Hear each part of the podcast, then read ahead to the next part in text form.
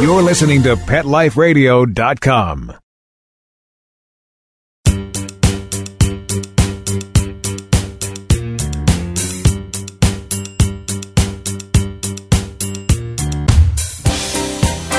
Welcome, everybody. I'm Jamie Migdahl, and welcome back to Pets Mean Business on Pet Life Radio Network. I'm so excited. You know, I don't listen to them very often. In fact, I rarely listen. I think that's common for people not to want to watch themselves or hear themselves. I think it is. At least for me, it's very much the case.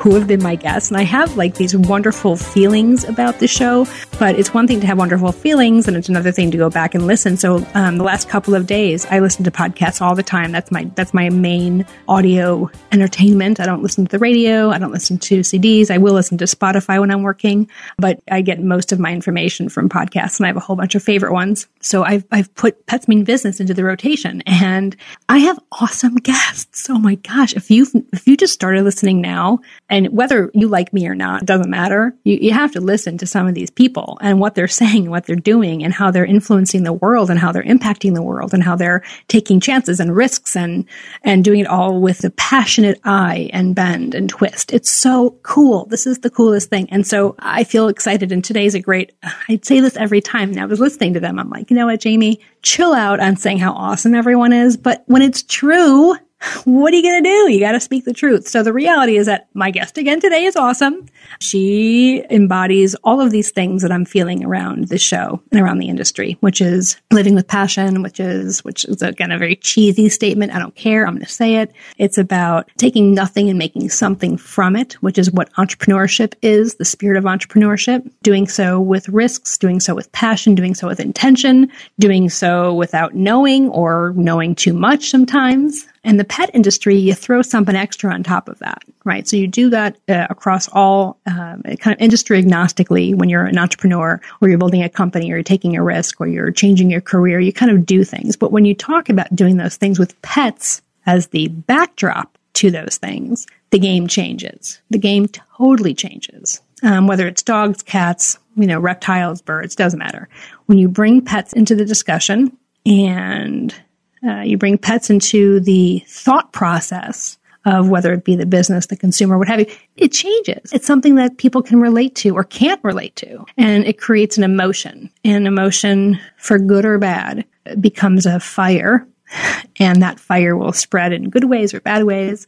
And that's, I think, what makes this industry so incredible. Now, this incredible industry has grown massively over the last 2 decades. And if you've been listening, you already know the stats. Quickly to repeat them, 20 years ago, we were at $17 billion. When I got into the industry in 1994, it was a $17 billion, very fragmented industry. Now it's 2016, and we're looking at about $63 billion industry. Yep, that's right. That much growth. With that much growth comes tremendous opportunity, both for the consumer and for the businesses. And through that growth, we have met and we've been exposed to as pet businesses and as pet lovers, as pet owners, so many cool opportunities and ideas. And so that's the deal. Like, it's just incredible. And let's talk about all of that stuff. That's what the show is about. The show is about looking at that, thinking about it, exposing it, seeing if there's something about it that impacts you or affects you in a way that you want to move your life forward and working with animals or in the pet industry in some aspect, way, shape, or form. If you need to talk about that, please reach out to me. You can always call me. Well, maybe not call. Call is kind of outdated, right? Email me, tweet me, jamie@PetLifeRadio.com or jamie@FetchFind.com. My Twitter is, what is my Twitter @ of course, Canine Entrepreneur. So please, if there's a guest that you want to hear, if you have a question from a guest, if you feel like you can't reach out to the particular guest, let me know. I'll bridge the communication for you. I'm here for you. We want to make, you know, the show is to make you feel confident in whatever your thoughts are. And if you want to, if you need something, you know, I'm here. All right. So also here with me is my guest, Jennifer Whaley, who's a pet photographer. Hello. First pet photographer we've ever had on the show. Hello, Jennifer. Yay. And not just a pet photographer, right? Because we think pet photographer, we think of someone sitting in one of the big box stores with their camera, maybe even a Polaroid, right? The Insta camera, the old days, taking pictures of dogs with Santa Claus. No, this is very different. Let's rethink how we consider pet photographers and what innovative pet photographers are doing and how they're impacting people, pets, businesses, rescue, et cetera. And Jennifer is doing all of those things, right, Jen? Yes, I'm trying. Yeah, you are. Well, we're going to talk about how you're trying more than like who was it? Yoda, or was it Pooh? There is no trying. There's just doing. I think it's Yoda, not Pooh. There's no trying. There's just doing, and you are definitely doing. We're going to take a break. We're going to come back, hear how you're doing, what you're doing, why you're doing, and all of the things around that. I'm really excited that you're my guest. I'm also really excited that you're listening to Pets Mean Business on Pet Life Radio Network. I'm Jamie Migdahl. I'm your host. We'll be right back.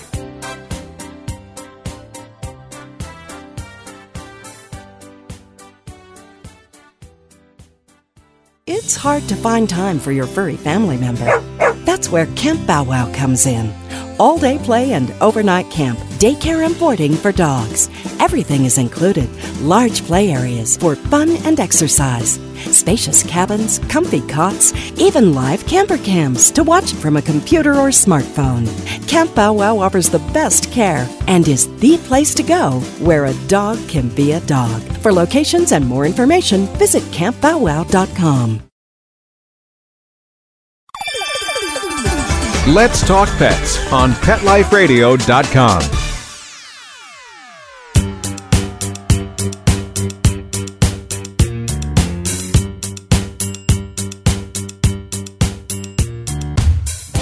Okay, we're back from break. All right, so we're here with Jennifer Whaley. Like I mentioned before the break, Jennifer is I'll call you a renowned pet photographer. May I call you that? Oh, please do. Okay, you're renowned. You're renowned. You're a pet photographer. You're based here in the Midwest. You live in Indiana, but you do a lot of business in Chicago. Am I correct? Oh, about 90% of it.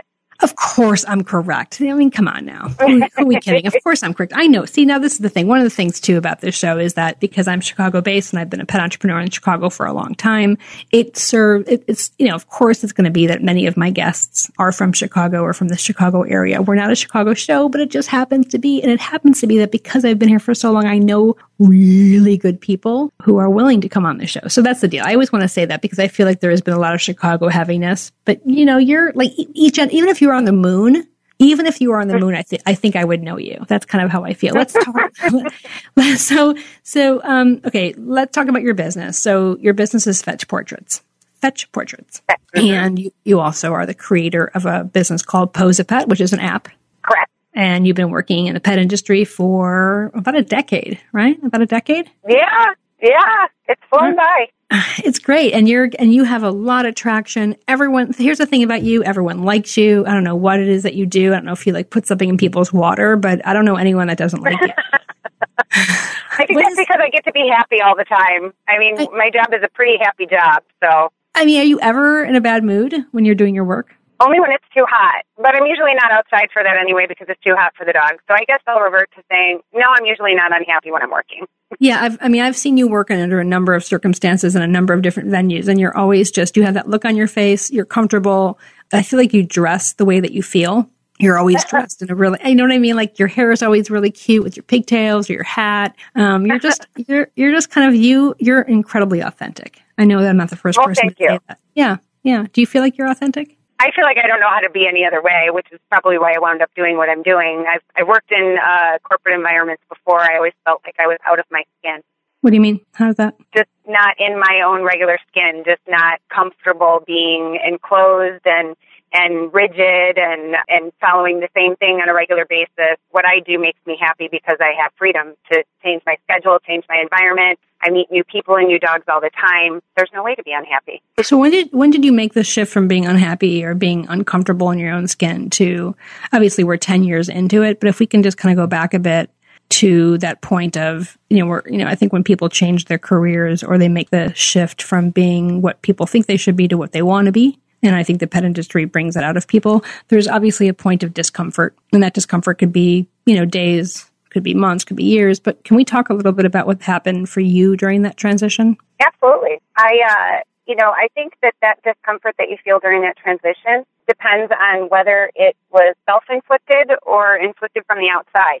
And there's a big difference when you choose that discomfort for yourself or somebody else chooses it for you. I was working in corporate America, and I had given 7 years of my life to a company where I was the 15th hire, and by the time they laid myself and my boss off on the same day and locked us out of the building, they had grown to 200 employees, and I all of a sudden had no home. I had no, everything I had worked for was gone. I had no access to it, and it all happened in a second. And I had been thinking about pet photography, well, pretty much my whole life since I was 8 years old. But I had been thinking more and more about it about a year prior to getting laid off. And looking back, I'm not going to say that I wish I would have made the decision myself, because, you know, how can I regret the experience that I have and the way that it went? I like who I am and how things are going, so I must thank the way they happened. But it makes me want to encourage other people, if they're thinking about making a change, consider making the change for yourself rather than waiting for someone else to make it for you, because it's a lot harder to recover from something that wasn't your choice. So, I mean, that's a really interesting point. I think that you're right about. I agree, and I totally relate to what you're saying. But I feel like you're lucky that you had that happen. I feel like a lot of people are waiting for someone else to do it for them. It's not, I mean, it's easy to say, you know, stand up for yourself, make the change for yourself. You only have one life. You know, every day is precious. All of these kind of idioms that people are able to, you know, spout, especially when they've made that change. But what do you think about for, I mean, how do we help? How do we support? How do we think about or talk about folks that just don't make that choice or just aren't able to, whether it's because of fear, financial reasons, family expectations, or even, I think also too, I think some people are doing a career or they're having a life that doesn't suck, right? It just doesn't suck. It doesn't have to suck, but there's this thing that they're unfulfilled because they just aren't doing that other thing that they want to be doing or trying out.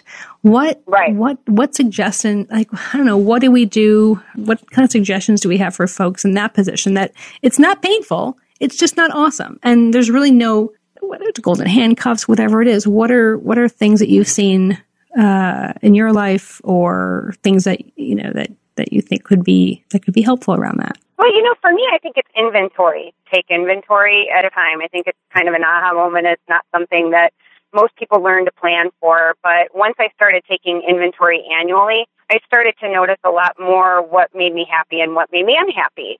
And once you know that, you can't really run from it. You have to address it because it's right in your face year after year. So I think inventory? I would encourage people to take inventory. What does that mean? To look at your life, to look at your life like it's a pile of resources, because that's what it is. You only have so much time in a week. And if you're working for someone else or for corporate or whatever you're working for, you're probably spending 40, 50, 60, 70, 80 hours a week doing it. Mm-hmm. So how many hours a night do you sleep, and what else have you allowed into your life that you have to do on a regular basis and have to give time to and take time out for errands and family and friends and all that? And now how much time do you have left? Okay, well, I usually find I don't have any left, and then I have to look at, I take my inventory and take a look at what I'm currently spending my time on, and a couple of things got to get picked because they're just not as important as the things I wish I was doing. And being honest with yourself and taking that inventory takes care of it all, because once you face it, you already inherently know this, and you can't hide from it, and you have to take some sort of an action to make it better. Otherwise, you're just accepting mediocrity. So you do that, you say you do that annually? Yeah, it's my New Year's Day thing. I usually spend about the entire month of January just writing every single thing down that comes to mind and not having any responsibility for it, not having to file it away, not having to categorize it, not having to call it good or bad, just getting it all out, cleaning the attic, clearing the cobwebs, and then take a look at it. Spread it out on how, in whatever format you can. For me, the greatest format I found was Trello, and that was thanks to you guys at FetchFind. I love that program. So, you know, you can dump it all in one place and then separate it out into categories, and then it becomes very clear. You know, if you've got a category that's extracurricular activities and you've got 20 things in there, well, you've only got room for a couple. You can't do them all. And so now prioritize them. Are the things that you're currently doing with your free time, are they your favorite things on that list of things you could be doing? If they're not, then make change. If they are, then keep going. So when you were doing this, when you do this in January or whatever month people choose, do you make, when you come to this realization, do you make like sweeping changes, or do you make changes more organically throughout the next 11 months? How does that, and I know that's like a very tactical, almost a granular question, but I think it's important because it's the concept is so big and overwhelming. I'd like to know from you how you actually see some of these choices through. For me, it's more of an organic process, and it would I'd probably be so much more successful if I made it, you know, a gridded out, goal oriented thing. But there's so many things in my life that I do that way, and I rebel against that kind of stuff. It's one of my biggest problems with being a business owner is that I don't like organization. I don't like focus. I'd rather be running all over the place doing different things constantly. So for me, if I had to make a change every week or every month, or I had to make these big sweeping changes, that would be overwhelming and depressing to me. To me, what it is, again, once you know, it just kind of happens. It's intense. If you realize that you don't like doing one thing as much as you like doing another that you would rather be doing, let's say you realize that you've been going into your basement and working out on a Bowflex every day when you could be walking the golf course, going playing tennis, taking a walk, walking shelter dogs down the street, playing ping pong. You know, there's a million of fun things that you can do to keep your health up. So now once you have that realization, it's really hard to walk down your basement steps and get on that Bowflex because now you know there's better things to be doing. So it just kind of happens. Okay, I think we can end the conversation there. And, Jen, nice talking to you. I think everyone is freaking out and running toward figuring out what Trello is and how to get their inventory out. I mean, it's just huge. It's huge, and it's mindful and thoughtful. Do you meditate? Do you exercise? Do you meditate? What do you do to take care of yourself? I probably don't do near enough to do that. However, about 5 years ago, we moved out of the city, and I'll say that my mornings and my evenings are natural meditation now. I don't need to seek it out. I look out my window and I have it. I stand on my back porch and I have it. I go for a walk and I have it. So that's another thing. I don't really plan it or try to do it. It's another thing that I think happens organically. When I know I'm getting too frustrated or having a bad day, I look for peace somewhere, and it's really right outside my door where I'm living. And I don't know if that'll last for me or not, but it's been 5 years and it's still working. But no. Again, I don't have schedules when I don't need them.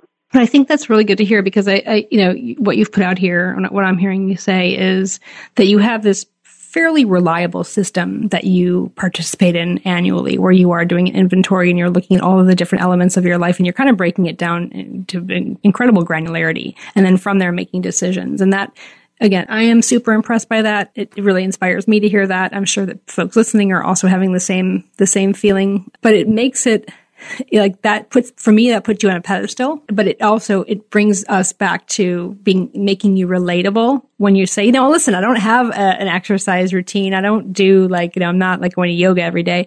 I'm like, okay, good. Not that I wouldn't want you to be doing those things, but but I love that you possess the ability of self-awareness. And you engage that awareness. You don't just accept it as being a part of you. You actually engage it. And that, I would imagine, has helped drive the last decade of your business decisions. Not just operating blindly, having a tool that you can rely on, making huge changes. I mean, you moved out of the city into a rural area. That's a pretty significant change.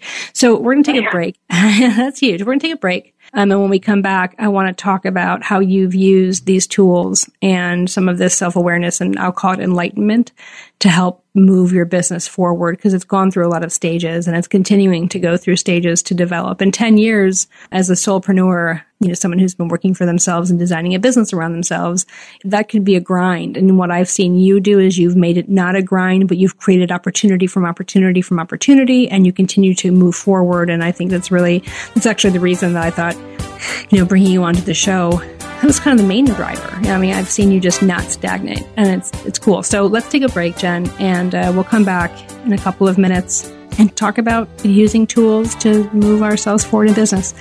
I'm Jamie Migdahl. I'm your host. We're listening to Pets Mean Business with my guest, lovely, talented, and obviously incredibly aware Jennifer Whaley. We'll be right back.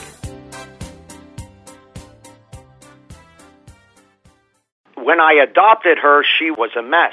Scabs, itching, licking, missing fur, hot spots, a thin, dull coat. So I take the dog to the vet for the standard run-of-the-mill tests and treatments. No results. I hear your advertisement on the radio. DINOVITE.com. 859-428-1000. So I get the 5-pound box of Dinovite and the Lico Chops within a 4-week total. Instead of a German Shedder, I have a German Shepherd.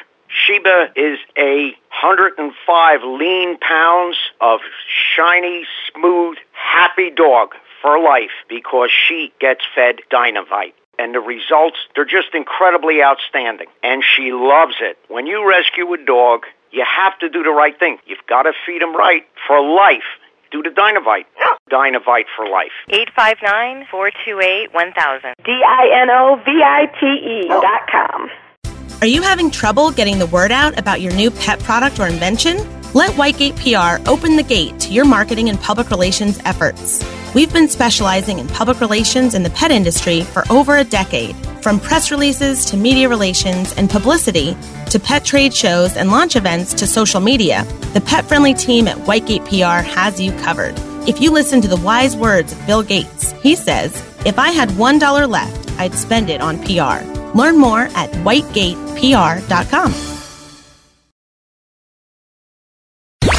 Let's talk pets. Let's talk pets. On Pet Life Radio. Pet Life Radio. PetLifeRadio.com.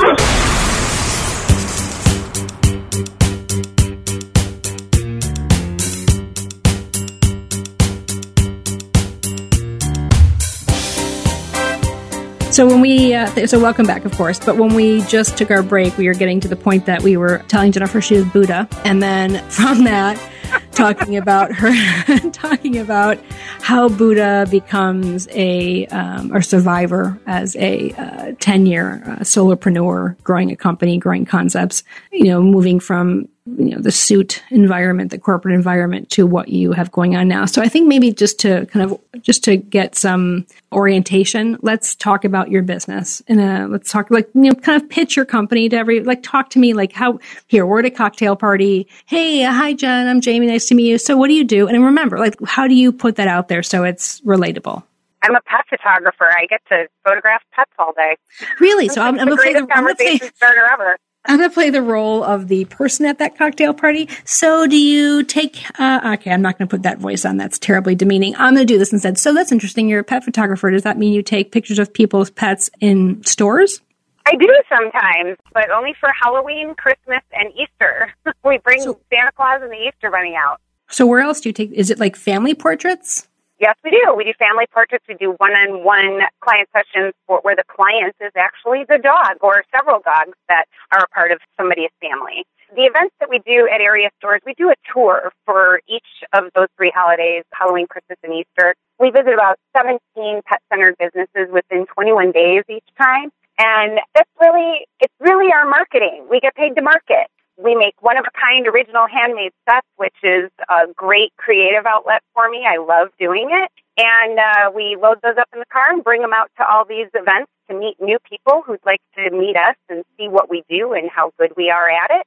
And we've been doing it for 9 years. We've photographed well over 6,000 dogs. I know that for a fact because we've been saying that number for 2 years now, and I need to update it. 3,000 of which were to help them find a home. So we meet everybody, we provide these great holiday photos, and then we let them know about our park sessions that we do on occasion. And our first one of the season is usually for Mother's Day.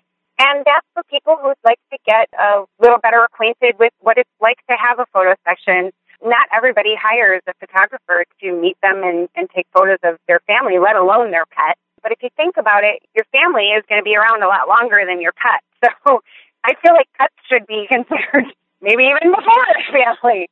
So agreed. We go out and take photos for a half hour at an area park or the beach or wherever somebody would like, and they get to have that experience. And then some of those people say, you know what, that was wonderful, and I'd like to have a full-blown session with my entire family and all my dogs, and can you come to my house? And by the way, we have a cat inside, can you get photos of him? And then we go do that. So by the time we get to a client session, we've met our client a few times, and we usually wind up coming back on a regular basis and become a part of the family, and it's just the greatest job. You know, I never realized, and I've known you for some time, and you've done some photos for me, and I've been aware of your work for a long time and seen your photos.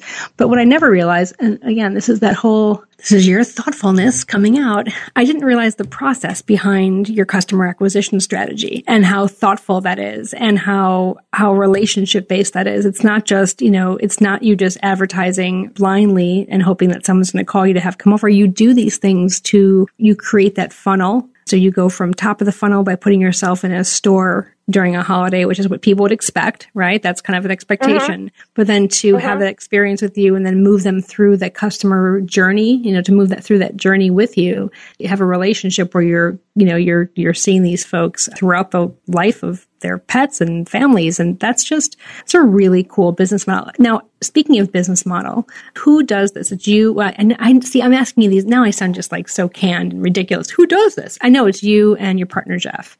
Do you have other people who help you? Are you doing all of the bulk of the work yourself, the editing, the setting up all the sessions, the marketing, the relationship maintenance? Who's doing all the bulk of all of that work? I do absolutely everything, including the website, the booking, the marketing, and the social media.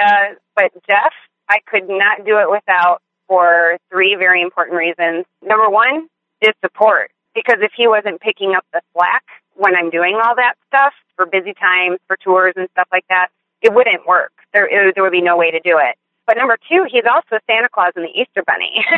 Well, then listen, that's the most important reason. Yeah, it really is, because nobody can handle a dog like him. And, you know, it wasn't always that way, but we started doing what we're doing by helping rescuers get great photos of their dogs. So he personally handled the first 1,000 dogs that we photographed. And, you know, that was in a rescue situation, so it's trial by fire, and he learned a lot, and he's just become such a friend to animals and fallen in love with them so much more than he was even when we met and started this. So it's been really cool. The other thing is he's my Twitter guru, and I'm glad, because I'm not a big fan of keeping up on social media, and I wouldn't bother with anything else if I didn't have to, but he hates Facebook. So he has Twitter and I'm Facebook. So this isn't just like he's your true partner. I mean, he's helping you to maintain your business, maintain your sanity, create opportunity for you, and scale the business. So for sure. Yeah, but it's the two of you. Do you have an assistant? Do you have a virtual assistant? Do you have anyone else on the payroll, so to speak? Nothing. Okay. All right. Nothing. And I actually, if I may, would love to back up just a second and make sure that everybody knows that I did not plan my business. You know, you said that you were like, wow, I've known you a long time, and I didn't realize that that was the path of a customer, or that that was the way that you bring them through the journey. I just want to let you know that I had no idea either. Much like everything else in my life, I didn't plan it. What happened was I noticed I did these three things, and that's how they go together well. And then once I started seeing what I already had, that's when it took off, because then I could treat it that way and build other things around that path. But I honestly didn't build the path. I stumbled upon it in my own business. Okay, you are Buddha. That's all. I'm saying it. Jennifer, I'm saying it. You're Buddha.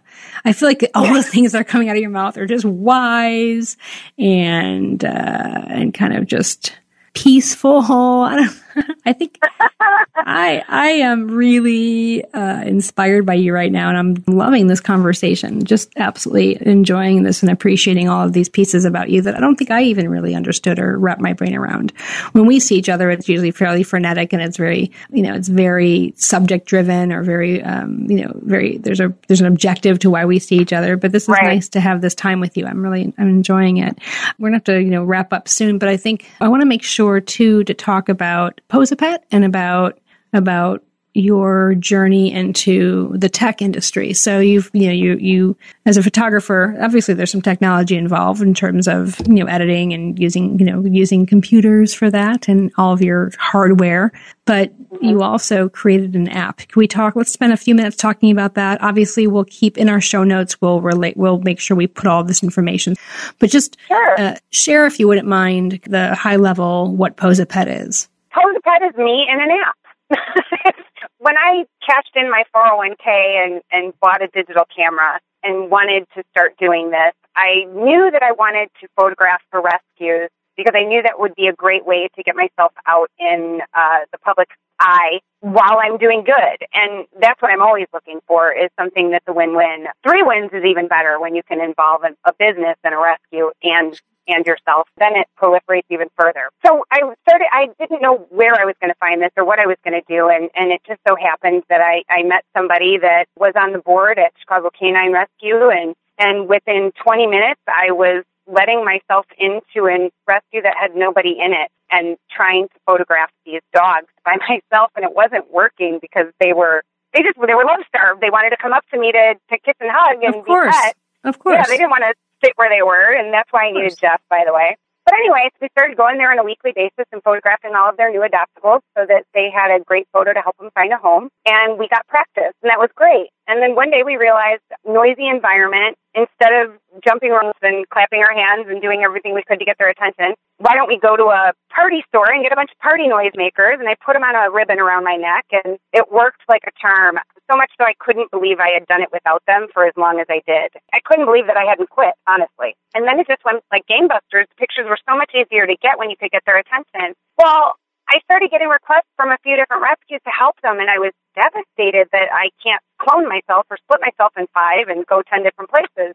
You know, apps were all the rage, still are, and it's dawned on us one day, why wouldn't we put noises in a camera app so that everybody can have this advantage when they're taking a photo of an animal that needs a home? And so we were all proud of ourselves and thought it was the coolest idea, but then started thinking, really, I was like, well, big deal. Like, really, who cares? It's a gadget.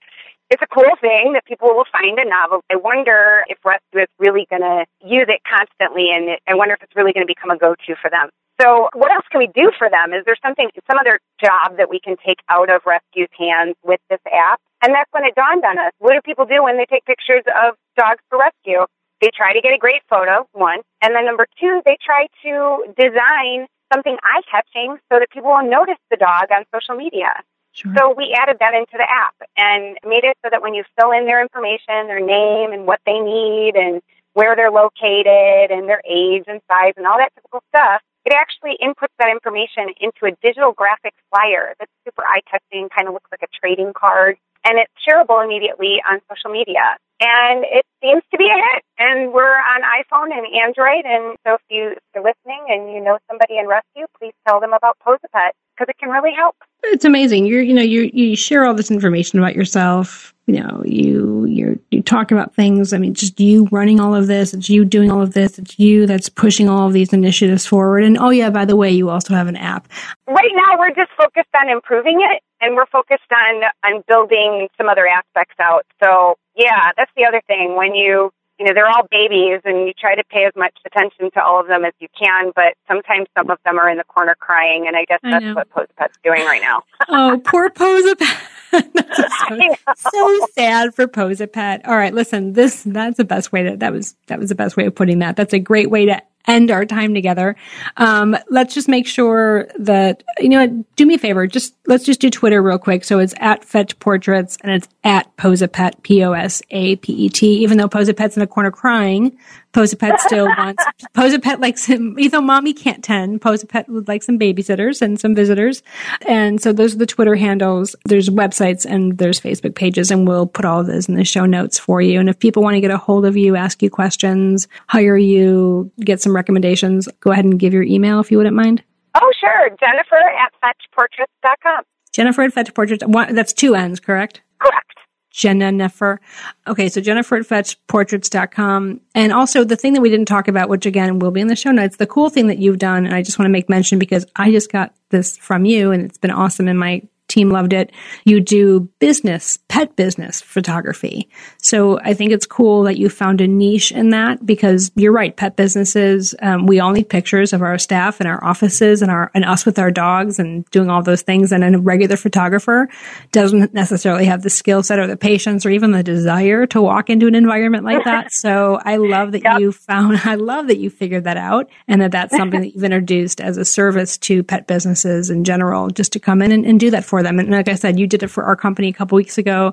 I can't wait to see the proofs. We're so excited and certainly excited to spread the word about that awesome service. So Jennifer Whaley, you are a dear. You are my friend. And I'm so glad you're my friend. And I'm so glad that you took the time to be with me today. I know your time is super valuable and you're running around taking pictures of a million people and things and doing so much. And so this is really meaningful to me and hopefully it was helpful and mind clearing and Zen-like for you. So thank you, Jen. Well, it was an absolute honor. And you know, I love you dearly and respect you even more. Thank you very much. I appreciate you saying that. All right, everybody.